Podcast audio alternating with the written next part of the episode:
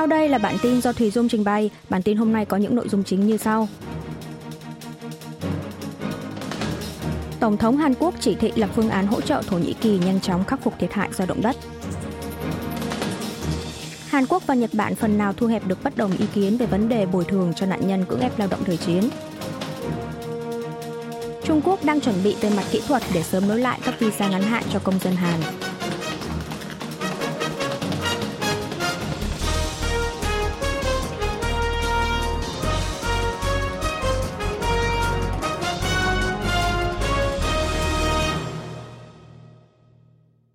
Tổng thống Hàn Quốc chỉ thị lập phương án hỗ trợ Thổ Nhĩ Kỳ nhanh chóng khắc phục thiệt hại do động đất.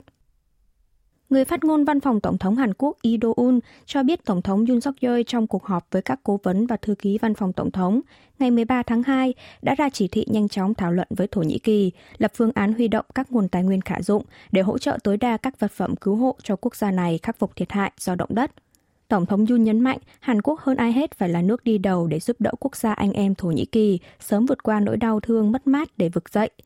Ông Yoon nhận định thứ mà người dân Thổ Nhĩ Kỳ đang cần nhất lúc này chính là lều trại, dược phẩm, thiết bị phát điện. Tổng thống đề nghị các bộ ngành với trọng tâm là tránh văn phòng điều phối nhà nước, lập các đơn vị chuyên trách, dồn toàn lực để hỗ trợ cho Thổ Nhĩ Kỳ, từ công tác cứu hộ khẩn cấp trước mắt cho tới công tác tái thiết sau này. Trước đó, chính phủ Hàn Quốc đã tổ chức hội nghị cấp thứ trưởng và thư ký liên quan thảo luận phương án hỗ trợ và cứu hộ.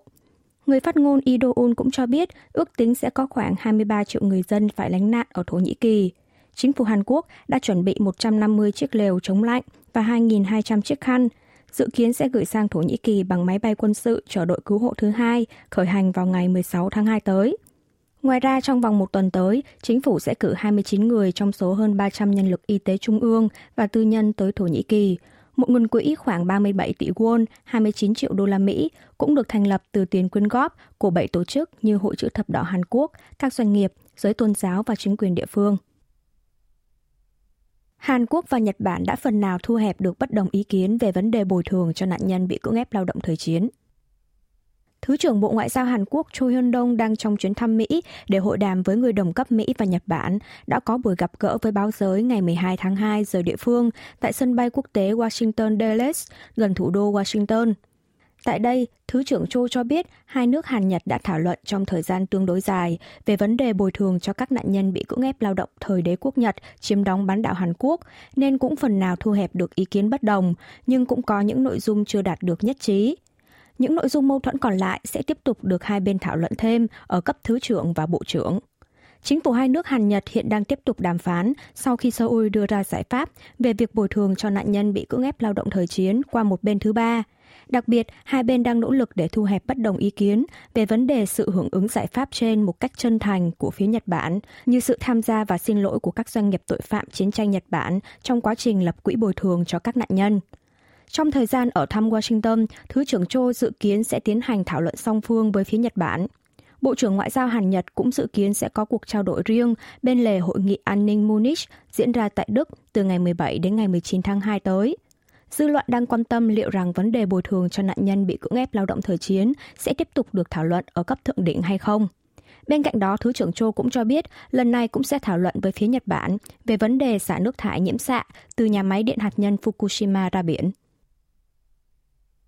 Chính phủ Seoul cung cấp ảnh chụp từ vệ tinh để hỗ trợ công tác khắc phục thiệt hại động đất tại Thổ Nhĩ Kỳ. Bộ Địa chính và Giao thông và Bộ Khoa học Công nghệ Thông tin và Truyền thông Hàn Quốc ngày mười hai tháng hai cho biết sẽ tiếp tục cung cấp hình ảnh chụp từ vệ tinh quan sát mặt đất tầm trung thế hệ mới và vệ tinh ứng dụng đa năng để hỗ trợ trong việc khắc phục thiệt hại từ trận động đất ở Thổ Nhĩ Kỳ.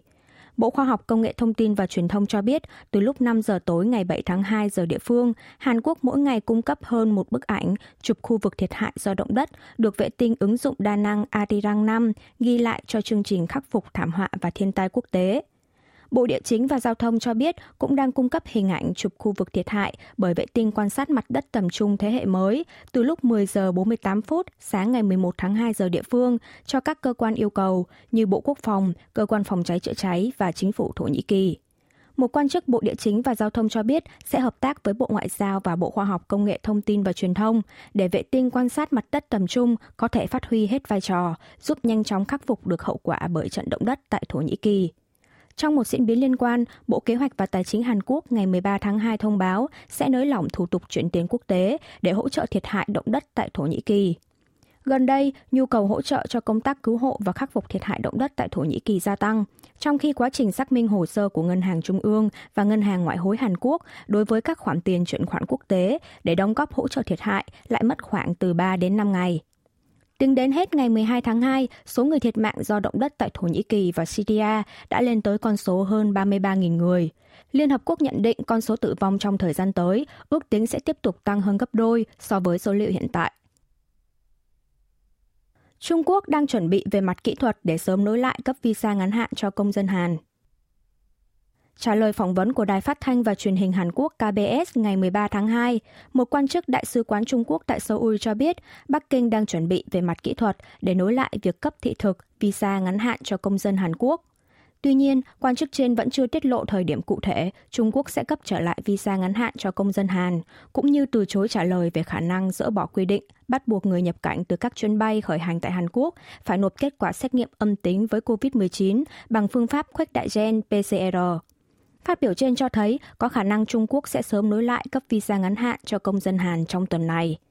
Ngày mười tháng một vừa qua, Bắc Kinh tuyên bố tạm ngừng cấp visa ngắn hạn cho công dân Hàn, đáp trả biện pháp siết chặt nhập cảnh đối với công dân Trung Quốc của Seoul.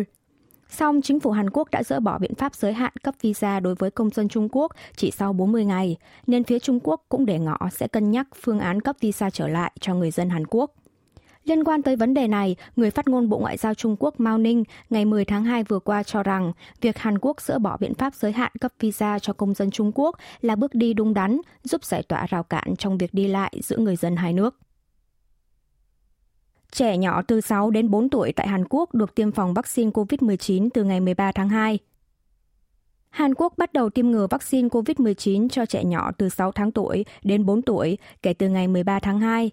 Đối tượng tiêm phòng vaccine covid mười chín tại Hàn Quốc đã được mở rộng ra mọi lứa tuổi sau khi nhóm trẻ nhỏ được thêm vào danh sách này.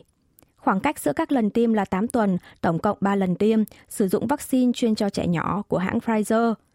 Nhóm xúc tiến tiêm chủng vaccine covid mười chín tích cực kêu gọi tiêm phòng cho trẻ nhỏ với lý do đây là nhóm tuổi có nguy cơ chuyển bệnh nặng và tử vong cao hơn lứa tuổi trẻ học tiểu học và vị thành niên. Đặc biệt, trẻ có bệnh nền được xem là nhóm có nguy cơ rủi ro cao.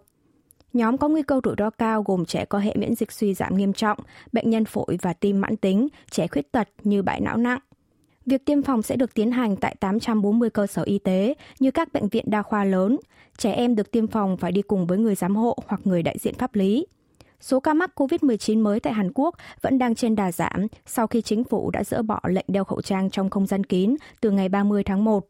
Tính đến không giờ ngày mười ba tháng hai, Hàn Quốc ghi nhận năm nghìn một trăm bảy mươi tư ca mắc covid mười chín mới, là mức thấp nhất trong vòng ba mươi ba tuần qua. Số ca nặng đang nhập viện điều trị là hai trăm sáu mươi ba ca, số ca tử vong là mười một ca.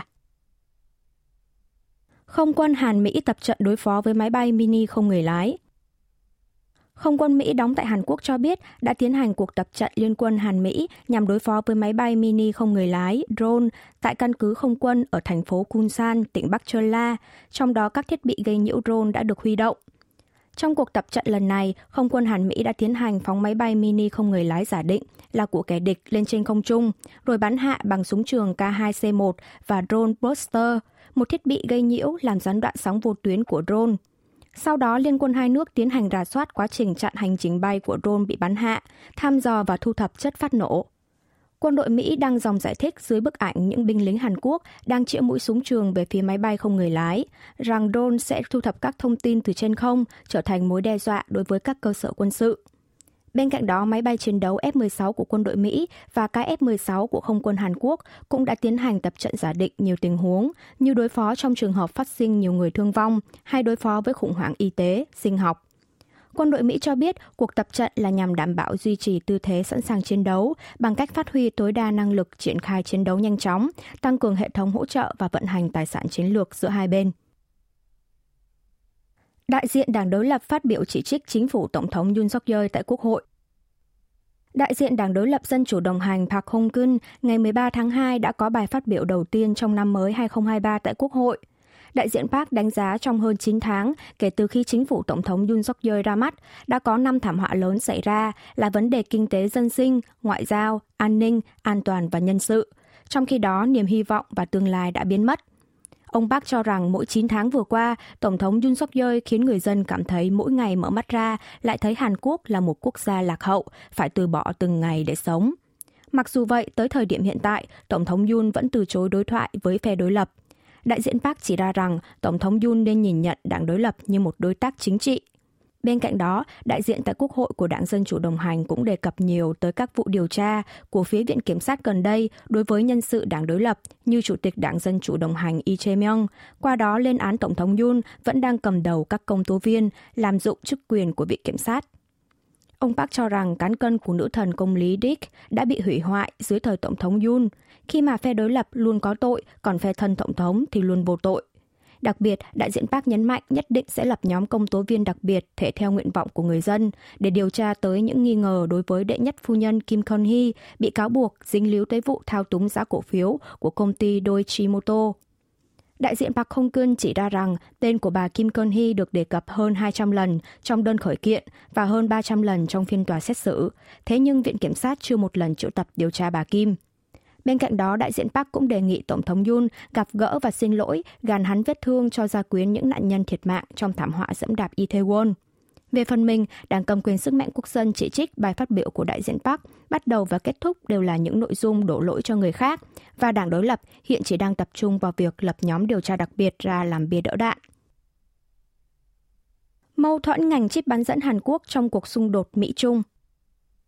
Trước thềm Washington sắp áp dụng luật chip bán dẫn và khoa học trong tháng hai năm hai nghìn không trăm hai mươi ba, các doanh nghiệp chủ chốt về chip bán dẫn của Hàn Quốc đang nhộn nhịp lên kế hoạch đầu tư vào Mỹ. Hãng điện tử Samsung có kế hoạch sẽ xây thêm mười nhà máy sản xuất chip bán dẫn tại Mỹ, ngoài nhà máy ở bang Texas.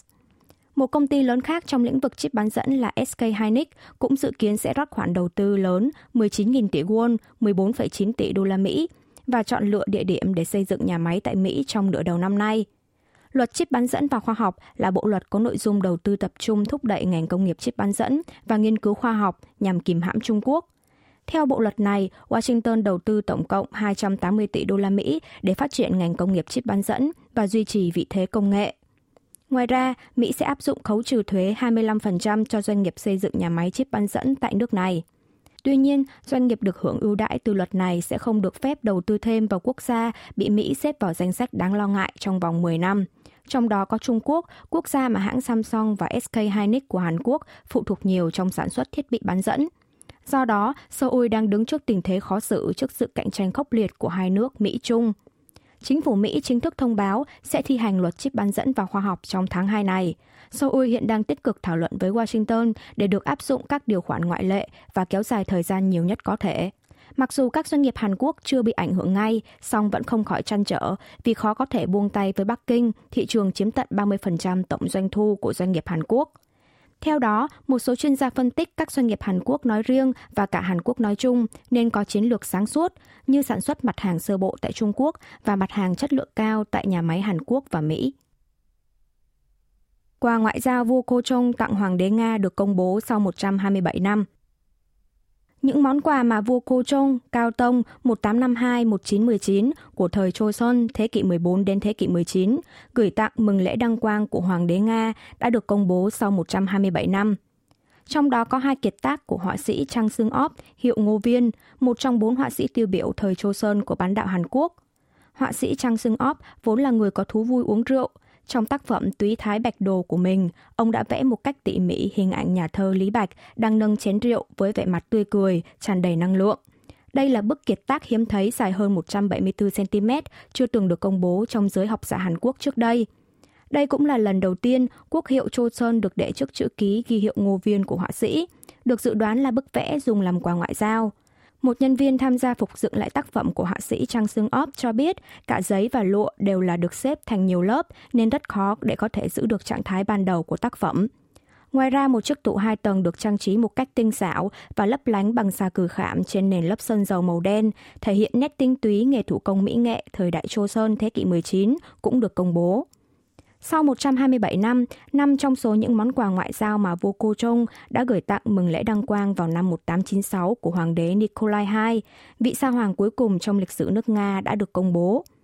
Bà Elena Kakarina, giám đốc bảo tàng Kremlin, cho biết những món quà ngoại giao được bảo quản trong kho vũ khí của Hoàng thất nên không ai có thể được chiêm ngưỡng trong một thời gian dài. Do đó, phía bảo tàng đã quyết định sẽ trưng bày những món quà ngoại giao này nên quyết định tiến hành công tác phục dựng. Vì là những tác phẩm được làm nên bởi kỹ thuật tinh xảo trên nhiều vật liệu đa dạng như lụa, xà cừ và kim loại, nên nhiều chuyên gia đến từ nhiều cơ quan như Viện Hàn lâm Khoa học Quốc gia Nga đã tham gia với kinh phí hỗ trợ trong vòng hai năm. Đại sứ Hàn Quốc tại Nga Chang Ho-chin đánh giá việc công bố với người dân Nga những món quà ngoại giao mang tính lịch sử mà vua Cô Trông đã tặng Sa Hoàng Nikolai đệ nhị có ý nghĩa vô cùng lớn. Đây là lần đầu tiên một triển lãm đặc biệt của Hàn Quốc được tổ chức tại Bảo tàng Kremlin của Nga. Triển lãm sẽ kéo dài cho tới hết tháng tư năm nay. Quý vị và các bạn vừa nghe xong bản tin của Đài Phát thanh Quốc tế Hàn Quốc ca bê ét World Radio.